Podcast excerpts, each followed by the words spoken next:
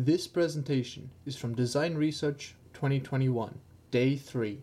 Hi, welcome. Hi, thank Stephen. you for thank you for having me. Well, really excited to have this conversation with you all today about a topic that is near and dear to my heart. Uh, I am talking, speaking from the uh, New York City, otherwise known as Lenape territory, and today's presentation is going to be a lot of things. I was taking a look at how much time I had, a good 60 minutes, and have done this talk a few times, but included in it a bunch more new things, of things that just really resonated with my soul as I was talking about this topic. And so hopefully um, you can sit back, enjoy this presentation. Slideshow will be provided after the presentation. So don't feel as though you have to uh, take notes uh, feverishly. But if I say anything that may not be included in the slide, feel free to take some of those notes. So hopefully that allows a little bit more openness for yourself. Awesome. So, my name is Stephen Wakabayashi. I am the founder and president of a nonprofit organization based in New York City called QT BIPOC Design, which stands for Queer, Trans, Black, Indigenous, People of Color Design, which provides free and accessible design education to LGBTQ plus designers of color, understanding that within our design community, our queer BIPOC communities are severely underrepresented, and our nonprofit aims to provide design education, uh, mentorship, networking opportunities for designers so that they can have all the tools needed to enter the industry. Um, and we're just so excited to have our programming. And we just recently uh, graduated a cohort of students from our first uh, UX bootcamp class. And so I just want to start with a little bit about my story, about how I came into this work, um, to add a little bit of context into uh, all of this stuff. And so, a little bit about my journey. I started off in technology at a very young age. Um, I actually didn't get my computer or my family's computer until I was about in middle school completely no technology until then.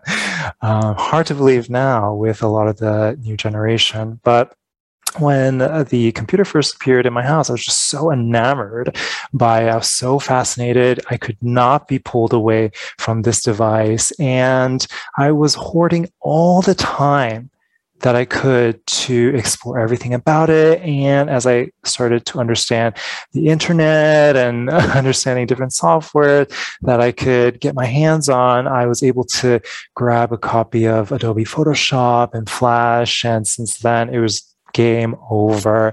I was creating websites, GIFs, icons, you name it. Um, as a kid, uh, just out of sheer pleasure and joy. Uh, I started programming when I was in middle school.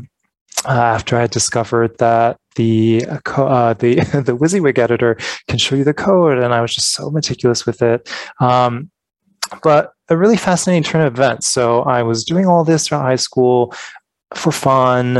Uh, I grew up in the Los Angeles region where computer science really also wasn't a thing. Um, there was no uh, courses taught in computer science. And so this entire time I had studied this and I played with it on the side, I thought this was just a hobby, right? Just something to do for fun. And so, as I was preparing myself to go into college, and um, just like any uh, good Asian child would, I went to college to study to become a doctor. And I spent many, many years toiling over uh, organic chemistry, physics, biology. I actually graduated with a degree in physiology and neuroscience and ready to go into application for medical school. Um, and actually, during that time, I was a little bit unsure of still where I wanted to go, but I decided upon the gap here in between applying to higher education and medical uh, field to just go back to my hobby and just play a little bit. Um, and it was really funny during this time. I was also still working, doing web development to actually help pay for college uh, myself. I come from very modest means, um, a single mother household. She is a Taiwanese immigrant. Um, also, you know, not exposed to computer science as well, uh, especially in rural areas of Taiwan back in the day. And so it just really never occurred to me that I could make this a future until I had stumbled upon it in means of getting trying to get to somewhere else. Uh, but until then, I had uh, an amazing, amazing career uh, sprouting after then. Um, and I remember there was a point in which uh, your grades are invalidated because it's been way too long, right? Since you've gotten it, you have to go back to school. Where I finally made the decision, hey, I really want to pursue uh, technology development, design full time. And so since then, I've had a very amazing, fruitful career working with some of the biggest brands and biggest agencies. And I've been a developer, designer, UX designer, uh, leading creative teams. And I didn't want to highlight or use this portion of the presentation to actually highlight all the pinnacle points of my career, uh, but in fact, quite the opposite.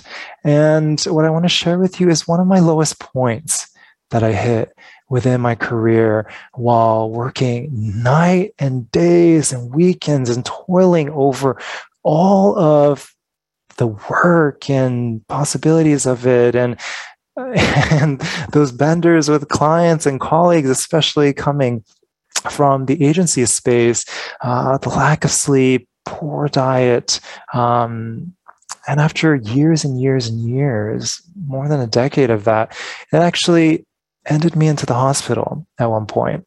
Um, I was in the hospital, my body had completely collapsed, and it was three months of absolute hell uh, getting tests. Uh, getting put to sleep and waking up and not realizing how many uh, hours, days had passed. And as I was approaching month three, just not seeing my conditions improve and just seeing my health still continuously spiral uh, out of control. And I was just coming to terms with the potential end of my life. And it's so hard to talk about it now to this day uh, without having a lot of emotions come up about it. But uh, I was just at a really low point in my life that was fueled by all of this do, do, do, do, do energy where I hadn't been able to see all of parts of my health starting to fall apart.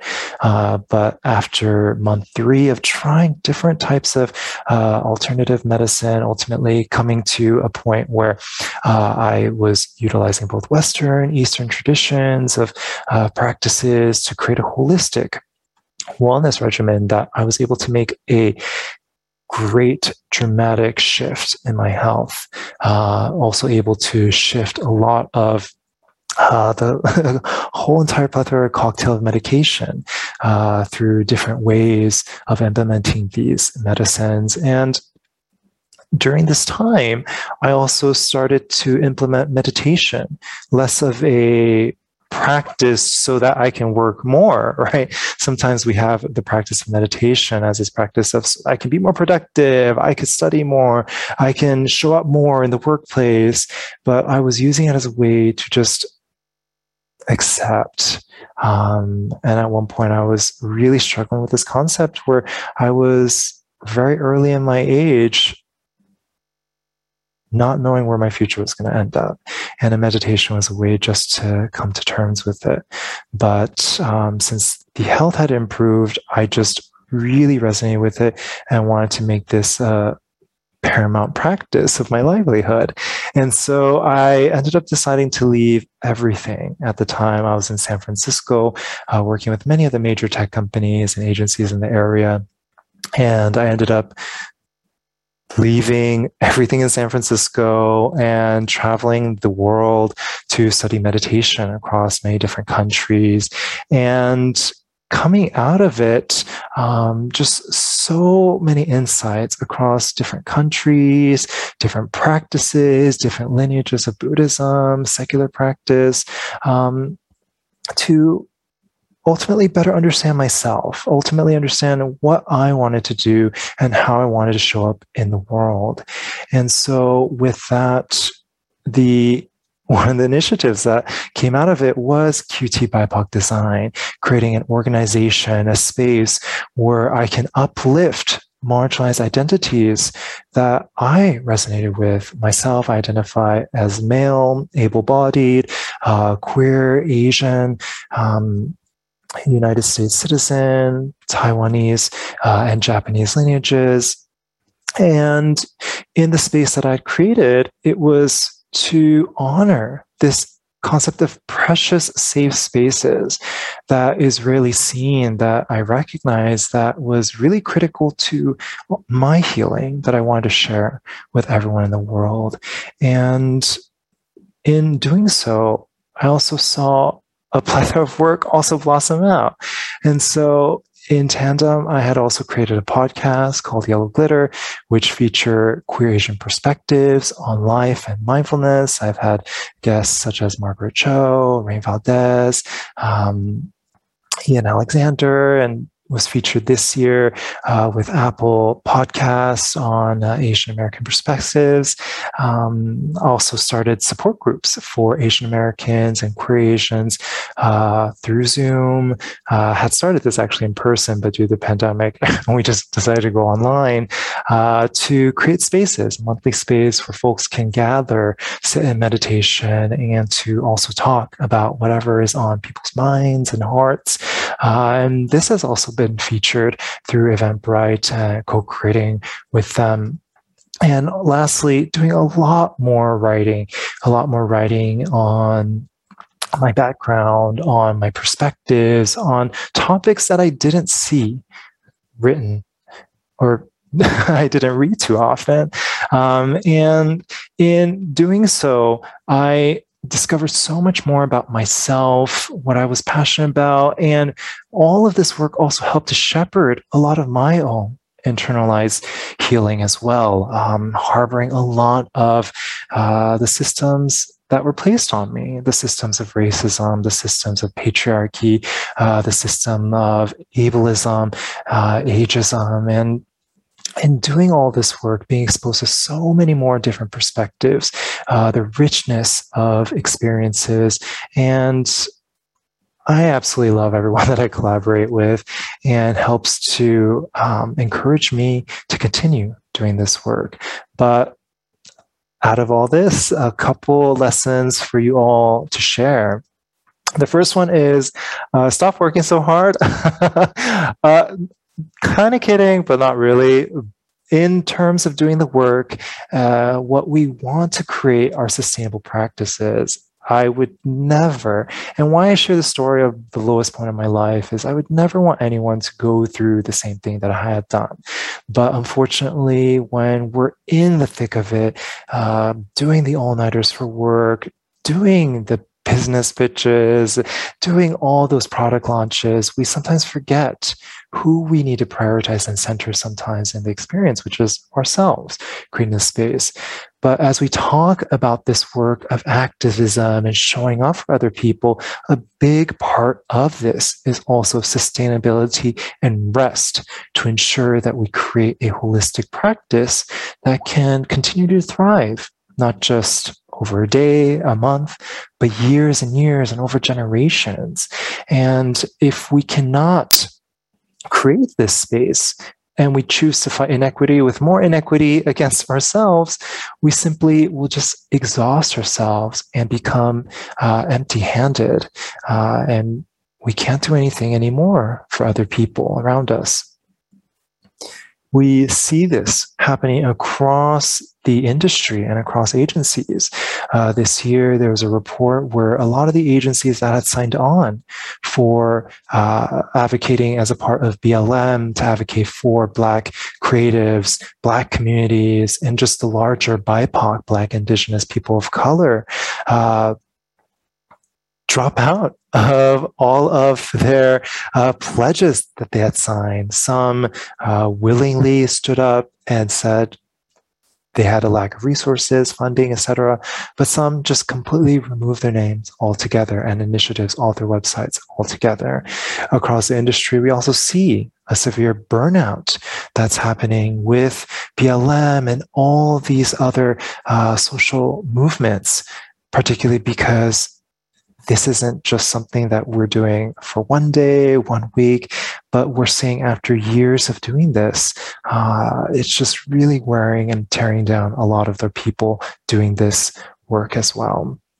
And so in light of all this, if you are called upon to do this work, if you are encouraged to do this work by others, understand that we all have to create a foundation that we can build upon. And that foundation is a sustainable practice, uh, resting and uh, being conscious and mindful of your own energy. And going back to my trip, and understanding ways that we can begin to not just show up for ourselves within the context of rest, but show, show up for ourselves truly to understand ourselves. We can start to shepherd in experiences and understanding of ways we can show up and help other people as well. And so the second lesson that I want to share with you is that your journey, your unique individual journey, and discovery of identity is essential and key towards your individual activism. In understanding yourself, you become a conduit for change, not just specific to what you may be passionate about, but you become a conduit for change for people who are exactly like you or have lived experiences like you. You're able to share your story so that other people can learn to grow from. And by sharing all of this experience and sharing your growth and sharing the the the amount of lessons that you have uh, been able to experience we can usher in unique ways of growing developing uh, and essentially finally dismantling some of these inequitable uh, systems that exist around us. And so want to share a little bit about now some ways that we can think about that in terms of our design teams. All right. Uh, but first, before we get into that, want to talk a little bit about some of the terms that's floating around in the space. You might have heard the word diversity, inclusion, equity. Uh, the word justice is flowing around. Uh, and sometimes it makes the acronym JEDI, which is really awesome. Um, belonging is also another word that's floating around. But overall, out of all of them, these three show up time and time again. And what I want to point out, first and foremost, is that these terminologies are not necessarily exactly the same.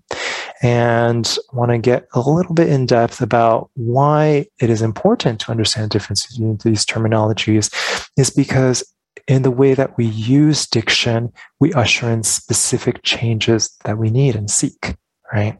The power of words. And so, in defining some of the differences between these, let's first start off with diversity. Diversity is really the marker, the numerical index of the differences that exist within a space. In the photo that we have on the left, we see three people looking over at a baseball game at different heights, and they are also standing on a box, all three of them. And we also see the tallest person and the middle height person able to see past the fence, but the shortest person unable to see past the fence. Uh, and kind of the encapsulation of this image is understanding that while we have diversity in the audience, it might not be the best experience or the most equitable experience for everyone, right? The next term, inclusion, is really about how these differences are welcomed, valued, and invited into the space. Oftentimes, I see this word being thrown around as a way to just invite people into the space saying, hey, this space is inclusive, we don't judge. But just the fact that you don't judge doesn't make a space inclusive. Inclusivity is actually how, right? What effort are you putting in? What energy are you putting in to invite what specific identity, what specific demographic, what specific community? Who are you inclusive toward? Right? And so when we see these blanket inclusivity statements, then you're just inclusive to the larger, broader audience, when in fact, inclusion could be approaching a specific Black community, BIPOC community, and saying, we want to create space for you. Please attend our events. How can we show up for you? Right. In the photo that we see here, we see people who have uniforms set up. So they are all together in the same similar experiences. And we also see the fence completely removed so that they can have a very similar experience with one another as well. Um, and then the last term here, the word equity, equity is loosely defined as the redistribution of power. And power can mean many different things in many different contexts, right? It could mean resources, it could mean money, it could mean time, it could mean energy. And so, loosely defined, if we're going to make a space equitable, ask yourself what resources, energy, what uh, power can you provide in a specific space that can provide a better uh, or just equal experience to other people who may come from uh, different identities, different experiences. And so in the photo on the right, we see the tall person providing their box that they were standing on originally to the shortest person. And in doing so, we see all three people here able to look beyond the fence that uh, covers their vision and to see the baseball game.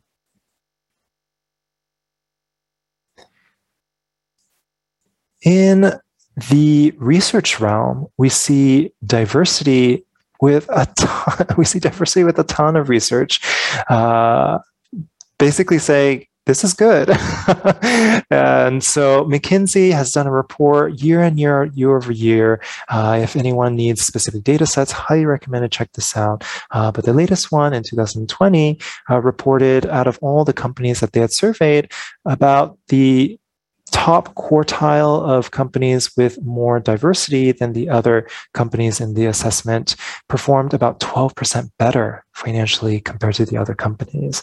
And they saw also the last quartile, the bottom 29, 25% performing very poorly financially as well.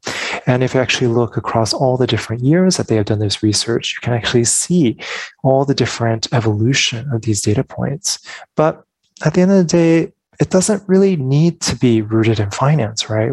Our liberation, our ability to feel safe, our ability to be treated equally alongside somebody else shouldn't also be rooted in the necessity that it has to bring a company money, right? People deserve to be treated equal, period. we also see in another research report led by International Labor Organization in 2019, inclusivity, right? The act of actually inviting other identities into the space lead to a 59.1 increase in creativity, innovation, openness for the organization. Also 37.9% better assessment of consumer interest and demand of their product. And so while there's so much numbers and so much metric and so many good pointers of why diversity, equity, inclusion is so good for us. Why do we still kind of suck at it? And it's less around just being bad at it, more so just taking a step back and looking at the bigger holistic picture, right? We oftentimes come into this practice with the intention of wanting to do good, right? The intent of I want to hire a more diverse team. And so across the board, what we do is we have initiatives set up where we increase pipeline, bring in more people, uh, hire more uh, folks into our company across all different tiers. Um, and of course, as we go up in different uh, order of uh, power within an organization, we see less and less and less diversity, particularly because the pool, right, of talent is not as wide uh, as we go higher in that tier.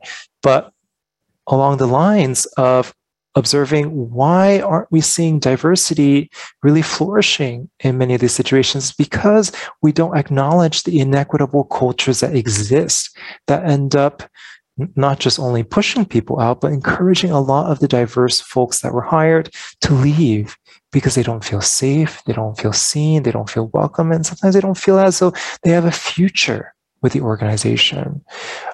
I want to specifically point out the fourth arrow pointing down over from the left, which uh, points out this concept also of tokenization. Sometimes we have diverse candidates hired within an organization and we put them on this pedestal that sometimes they didn't ask to be put on and put this undue stress of representing an entire community just by having a job. And so oftentimes at least personally myself, I hear this with a lot of my trans colleagues and trans friends.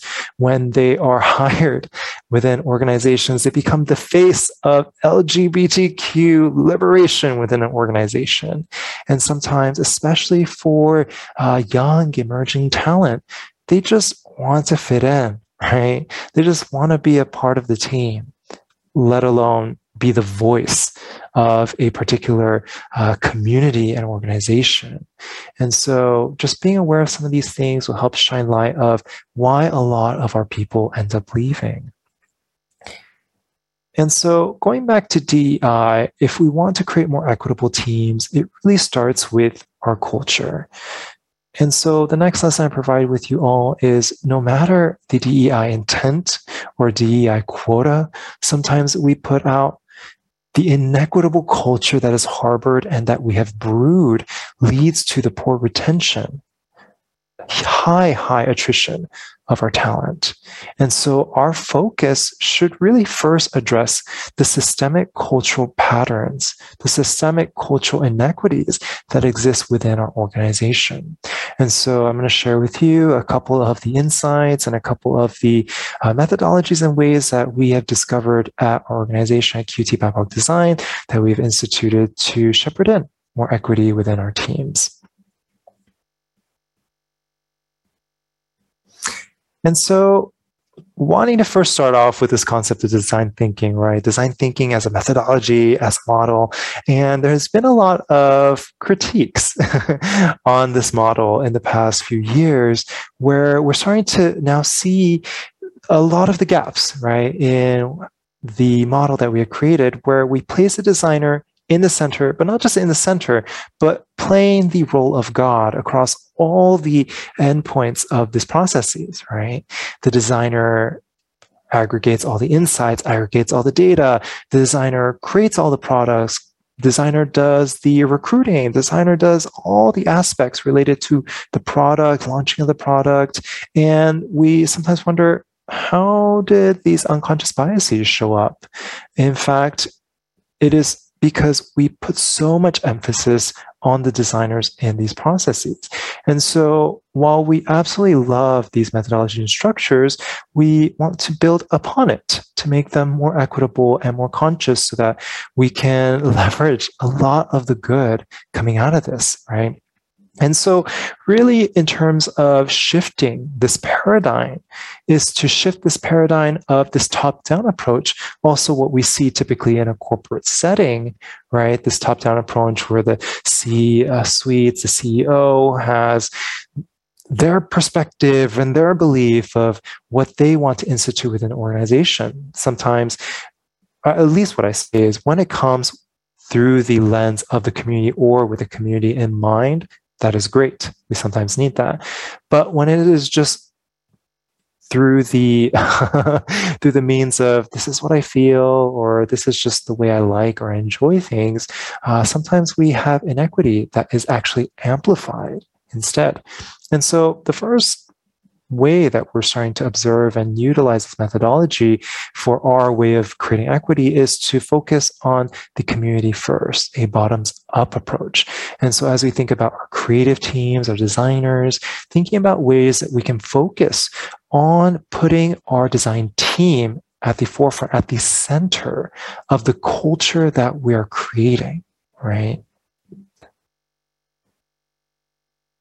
And so a couple points here coming out of it, thinking about the design thinking model and shifting maybe some of the questions that we ask ourselves. First, ask maybe how are we understanding each other, right? And then asking ourselves, how are we together as a group collectively iterating on solutions together? And then asking ourselves together, how are we collectively reinforcing practices together so that we can shepherd in a more equitable future for our collective group? And so, as we shift the model, we ended up creating a four pronged structure uh, that that is simply denoted as grounding us with the principles of the community, the we, right? What are some reminders that we can place to better understand what are the needs of our people first? The second point, understanding each other, one another, and opening up our ears and hearts to one another. The third point, iteration, taking practices that exist, what's working, and then not completely dismantling, right? Too often in the design practice, we're so used to completely dismantling and uprooting and demolishing, uh, all these really aggressive words, to create a new system that we want. But in fact, the work of iteration is taking what exists, what has worked, and then building on top of it. Also, sometimes building on top of what hasn't worked and using the truths and lessons coming out of that, right? And then number four, reinforcing using positive loops, positive feedback loops of equitable actions and behaviors that we want more of.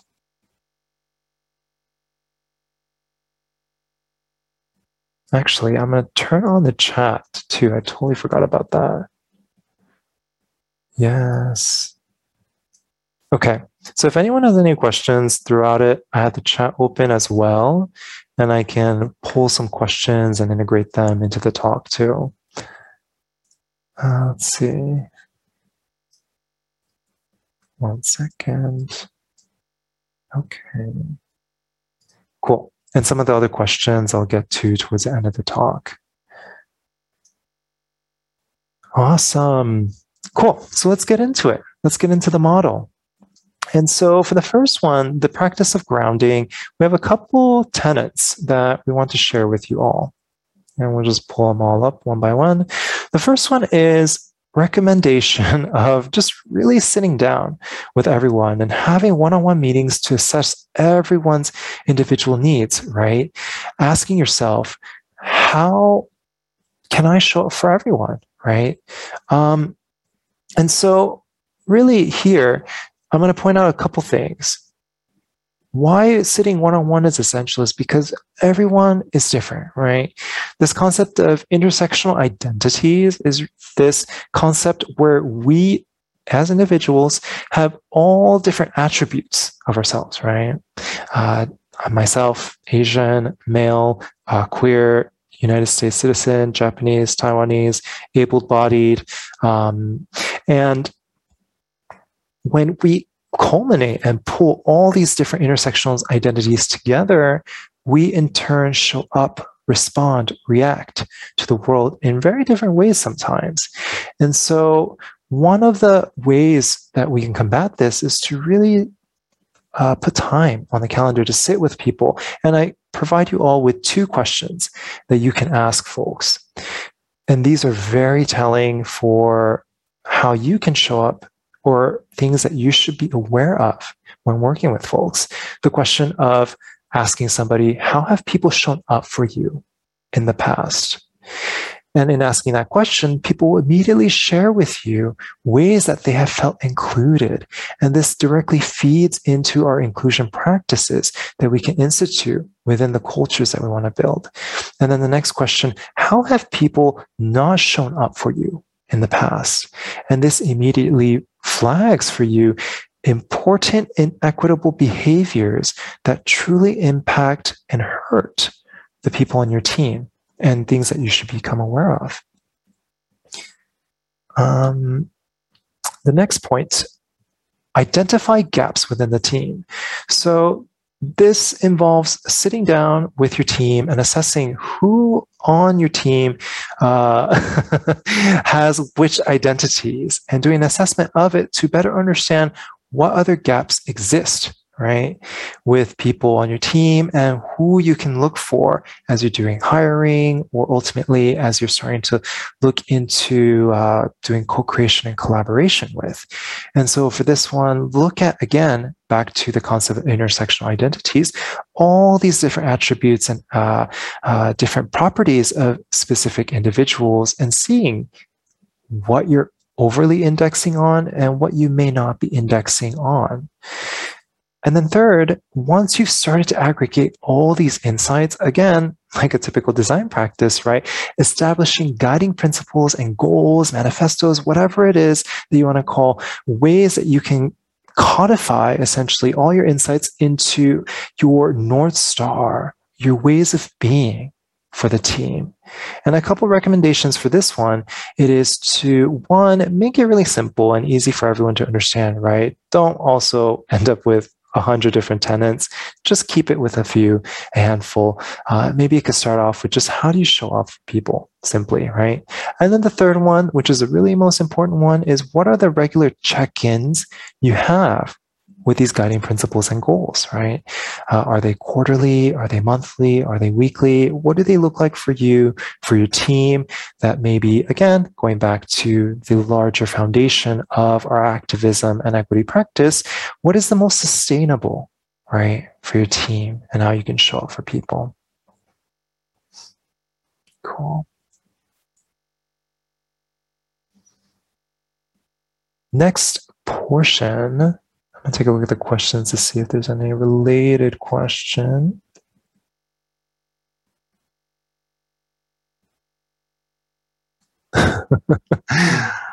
um, actually, all these questions will be uh, kind of answered through the talk. So why don't I just go through the talk and then I'll try to pull some of the questions that either get the most thumbs up um, uh, that may not have been answered previously. Yeah. Um, so the next portion so this one in terms of creating safe spaces for dialogue this one we're really passionate about as an organization.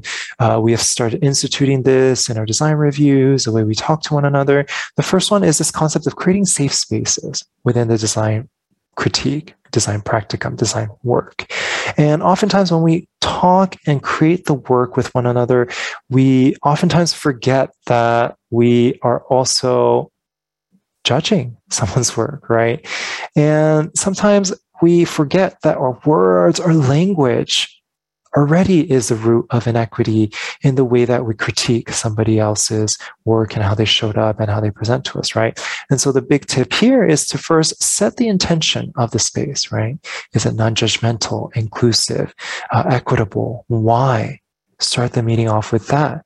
Uh, and then the next point, as people are presenting the work, as presenting uh, what they have shared and worked on, seek to first understand before seeking to have your thoughts understood.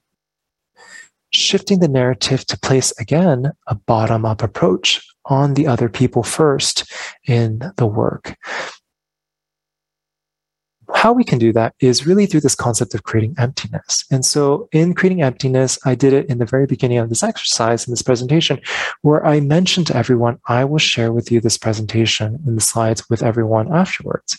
And so is that a way that you can create emptiness to reduce labor for other folks, right? In the meeting, is it creating emptiness maybe verbally right? Mentally within the space. Um, and this one gets a couple laughs from people.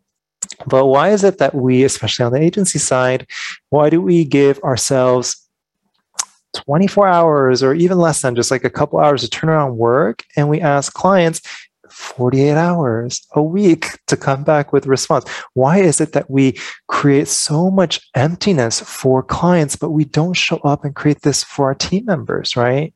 Again, as we talk about inequity, the way that we treat clients so differently from our team members also plays a part in brewing a lot of the different levels of inequity that end up hurting our team members. And sometimes we don't realize that in getting these short term gains, right? And we'll talk about this a little bit in terms of reinforcement, but sometimes in the judgment, in not creating emptiness, we get these short term gains uh, and we get the work done immediately, but we end up sacrificing the long term validation, long term resonance, long term uh, positive feedback loops with everyone on our team. And so sometimes it takes a minute to just sink in, to allow all these things to kind of show up. And you're like, wow, I didn't realize that, uh, which is good. Insights. And then number four, a part of creating safe spaces for dialogue in the instance, right, we are surrounded by people who are like us, who think like us, who create designs like us. We end up going down this rabbit hole, right, where we end up creating work that all of us we agree and we're like, oh my god, that's amazing, but in the concept of equity, diversity, diverse thinking, not all ideas are going to align, right? We want that. And so be comfortable with dialogue, be comfortable with healthy banter, be comfortable with the concept of braveness showing up and maybe facilitate it. Ask people, hey, I want you to help me poke holes in this. I want you to see what I may not be seeing, right? and invite others to be the devil's advocate. And sometimes we forget that we are in these positions of power, right? We're the manager and they are the managee, and we're like, hey, give me feedback. And we sometimes don't realize that there are already levels of inequity that go into feeding why people sometimes aren't able to voice their opinions as they truly uh, have them. In the work of iteration, we had talked about it previously. Honoring the past, honoring what has happened. Two parts. Honoring what has worked and ensuring that that stays true within our work right? Too often we're always trying to put our name on things and throw the you know stake in the ground of our work and we oftentimes completely eradicate all the work that had been done before and in this work of honoring the past we must bring through what has happened previously. And also with that, seeking to understand the lessons coming out of it, right? And ensuring that we create retrospective spaces for this to uplift lessons that may not have been applied so that we can apply in future iterations of it. As we build on top, instead of uh, creating all these separate tracks of different efforts, potentially uniting all the efforts together so that we can uplift one another.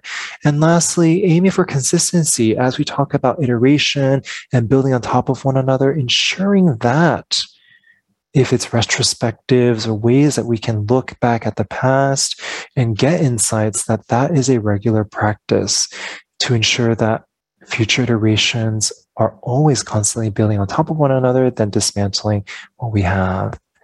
Lastly, in rewarding uh, the behaviors, activities that we want to see more of, leveraging positive feedback instead of negative feedback, right?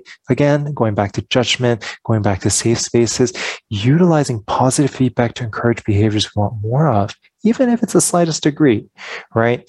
using it to amplify, echo the actions that we want more of. Again, not indexing so heavily on short term gains, forsaking the long term impacts that we are seeking. Right. And then lastly, leading by example whenever possible, understanding that when we want to have equity show up, right? Asking yourself the question if this space was equitable, how would I act? How would I show up in this space? And using that as the marker of showing up for other people um, in the way that you would like to. And so I want to leave a couple kind of nuggets. I know like a lot of people go into this talk usually asking, how do I increase the pipeline? Um, and so a couple nuggets here just for some folks. Um, again, going back to we are really passionate about understanding that your culture, your inherent creative culture within your existing design team is the reason why you're getting inequity showing up, right? Again, going back to it, if we cannot fix the foundation in which our current design teams are built, it doesn't matter how big our pipeline is, people are going to exit again, right? And so if it is pipeline and we've worked on culture within our teams, a couple advice here. First, to build long-term relationships with local community organizations, asking them, how can I show up for you? What can I do to support you? Potentially engaging with them on projects, uh, consulting work, um, and also, as we talk about organizations, potentially co-creating partnering with educational institutions, universities, boot camps, nonprofit institutions, such as our organizations. We work with marginalized communities day in, day out. And we are so excited, so ecstatic to work with organizations who want to not just leverage some of our insights, but also work with us to bring some of our pipeline directly into organizations, right? Don't think you have to shepherd all this work yourself and sh- shoulder and put this all on his shoulder. Um, and then lastly, connect with recruiters who are focused on recruitment and placement of diverse talent, understanding that you don't want to look for the recruiters that just have D&I slapped on their profile. You want to look for the ones who have a methodology in place to ensure that there is equitable hire. Again, equitable hire is really about this concept of matching the right individual with the right location. And I want to give a shout out to one of my colleagues, Krista Rhyme, who is a great, great, great example of a recruiter who lives and breathes this day in and day out. Uh, talking to companies, understanding the equity index of a company so that they can find the right people to match into it. Because Krista is ultimately looking for the longer term relationship for her clients. And so the advice I provide you all here is in creating equity and dismantling the systems of inequities within our organizations and our design team culture. Ultimately, this is a lifelong process. And while this may be feel daunting and might feel really heavy, if we took small deliberate steps every single day, maybe just to show up for one person, right? We also don't have to be the design leader. We can be the single designer and start instituting this with our meetings, for example. But if we're a design leader, see and ask yourself, how can you show up for just one other designer today? And starting to use that as a way to codify a larger initiative in the organization or your design team. Yeah. And so a couple more slides I usually end my presentation here. And actually, because we have a little bit longer time, and I'll definitely get to questions in the last bit, um, some additional things that just really made me more aware of this in a section titled Why Should I Care? So, if all the things that I shared with you, all the tips, all the advice, all the things didn't resonate with you just yet, hopefully these things will resonate deeper within your soul. And the first one is this delineation between design and art, right? Sometimes we forget when we're hired as designers, we're hired to solve problems for a myriad of communities. This could include communities who are disabled, living in rural areas, low technology, working in dangerous conditions. Uh, and we're not really hired to make something that is just for aesthetics purposes, right? And sometimes we often forget that equity diversity, inclusivity. These are tools. And when we bring more diverse talent and more diverse perspectives into our teams, these are tools in which we can solve the problems, right? And so I'm going to highlight a couple organizations. Highly recommend everyone check them out. National Equity Project, Creative Reaction Lab, Project Inkblot. They are doing awesome, awesome job creating new design thinking methodologies that are using communities within the center of the processes, shifting the narrative of the designer or another individual at the center to a more community centered approach. But sometimes in these processes, we oftentimes hear the word empathy, right? Which is a typical design thinking word of the day. And sometimes ego is actually disguising itself as empathy.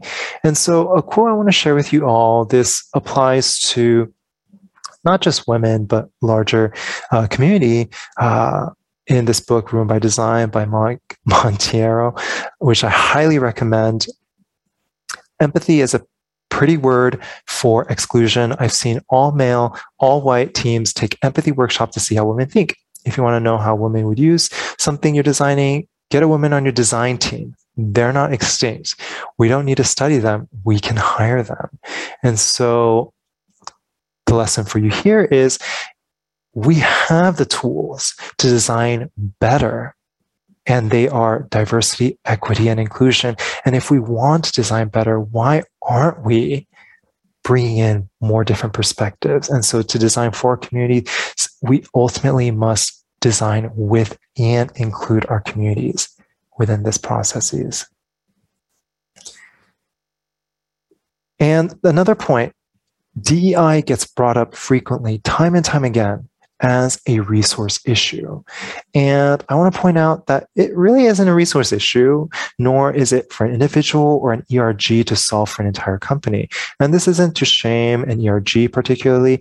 DEI ERGs are really essential, especially when they are within an inequitable organization to shepherd a lot of the conversations that aren't happening within the organizations. But an individual ERG should not shepherd all of the work of DEI. And as it pertains to resourcing issues, we have companies hitting the trillion dollar valuation, right? Multi trillion dollar valuation. And yet they still cannot move the needle on diversity. Yet there are companies who have pennies in comparison who are doing far greater leaps and bounds than these companies. So this is evidence that diversity DEI is not a resource issue. It is not about having more money, nor is it about throwing more money at the issue. DEI is ultimately a group effort. We all have to be a part of it. And it is based on the consistent actions from each and every one of us. In addition, our liberation together is intertwined and we cannot be liberated without one another. My liberation is attached to your liberation, vice versa. Yours is attached to mine. I am doing the work to help us liberate. Will you do the work to help liberate me as well? And lastly, to exist in today's world means to live and experience both privilege and equity that has been passed down upon us. Yeah. And so within these systems of inequity, actually, we're all losing. Even the folks who you might think that are privileged are actually losing. Yes, marginalized communities, I see you, I hear you, your pain is valid, it is real. The people in privilege, you are also losing, particularly because take patriarchy, for example, or even homophobia, transphobia, ableism, all these different systems. In patriarchy, this is designed so that men who want the privilege have to fall in lines with certain aspects of identities of being either domineering, controlling, emotionless, all these attributes, right, of what a man has ought to be. And in doing so, we lose our identity because we are trying to get the privilege and then we uphold the systems of inequity and we forsake ourselves, our vision, right? And in this aspect, we must let these go. We have to understand that we are all losing as a part of this system. And I have this beautiful quote by Alok Vaid-Menon, who's a writer, activist, artist that I highly recommend everyone check out, where host asks, How can I help you? And in which the uh, the author mentioned, please don't show up for me because you want to protect me or want to help me. And in fact, ask yourself, how can you be freed? Can you help yourself to be freed in helping me? And so the last three questions I provide you all, and then we'll do quick Q&A, uh, is the concept of asking yourself, not just, am I ready to diversify my team, but asking yourself, am I actually ready to be liberated myself? Because our liberation is intertwined with one another. And then also asking yourself, am I ready to truly design with a diverse plethora of experiences and perspectives. There we go. So thank you for your time. And we have a few minutes to take on a couple questions. Um, definitely check our organization out. Uh, you can visit us at qtbipoc.design, check our work, or follow myself or my team members uh, who are doing this work day in and day out. Thank you for having me. Thank you so much, Stephen. That was that was awesome. Thank you. Um, we have uh, uh, people have been asking questions, and we, we do have a, a, a few, um, and then we also have the the longer Q and A session later, which we we hope you can um, still join us for. But if I can ask at least some of these questions and see how we go in the next six minutes, that would be excellent. So I'll, I'll start with Padma's question um, which is that one of the main blockers to inclusion and therefore diversity and equity I see in the UK is that concepts like professional and appropriate go unchallenged. How do we make these words mean something more diverse than behaviors which basically reinforce the patriarchy? Absolutely. A big part of dismantling these systems of inequity really come through dismantling what have we been taught, what have we learned as a part of what is the right way to be. Realizing at the end of the day, there is no right ways exist, right? Just because I put on a business suit doesn't make my work any better, right? Or uh, as we talk about intersectional uh, identities, some people just don't have the means to afford a certain level of couture or clothing to show up in a certain way. And this is really also big in education, for example, where a lot of people say, well, what, you know, he, she, they are, have this education. Why don't we hire them? But we sometimes forget that equity dates far back, predates just that education. It's actually systemic all the way from when they are born, right? Certain individuals right when they are born.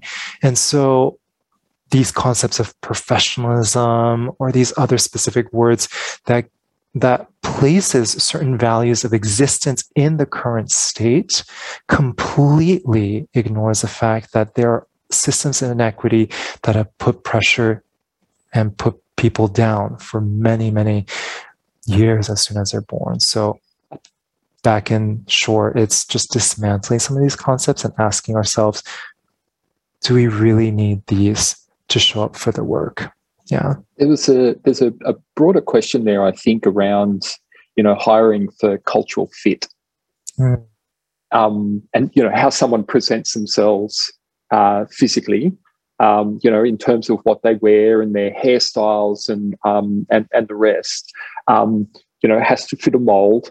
Um, and if it doesn't fit a mold, then we don't think they're a good cultural fit. Um, as this sort of catch-all excuse for they're, they're not a lot they're not enough like me which is really what it's getting at how do you how do you tackle that yes that is the worst feedback I, I hate hearing because it just hides a lot of context, right? Cultural fit. What does culture mean? When our culture is inequitable to begin with, then they just don't fit within the systems of inequity. Makes sense, is right? that what you're trying to change? Yeah. exactly, exactly. And so instead of using these blanket statements of culture, asking ourselves, again, going back to the index, what are the gaps that we have on the team, right? Mm-hmm. And these are the things that need to be addressed rather than somebody that's upholding the culture that exists. Yeah, that's great. Stephen, yeah. we have um, uh, more questions which uh, hopefully you can um, answer for us later on. Um, that was that was wonderful. That was everything I hoped it would be. Thank you so much. Thank you. Um, yeah, this this is beautiful, beautiful work we're all a part of, and just so much compassion, so much graciousness for everyone who's really passionate about doing this work. And uh, Steve and the team at UX Australia, thank you for having me. And for everyone else, hope you have a an amazing rest of your day with all your conferences and talks. And uh, yeah, really excited to return back for the Q and A. Thanks very much, Stephen. Thank you. Thank you for having me. Bye.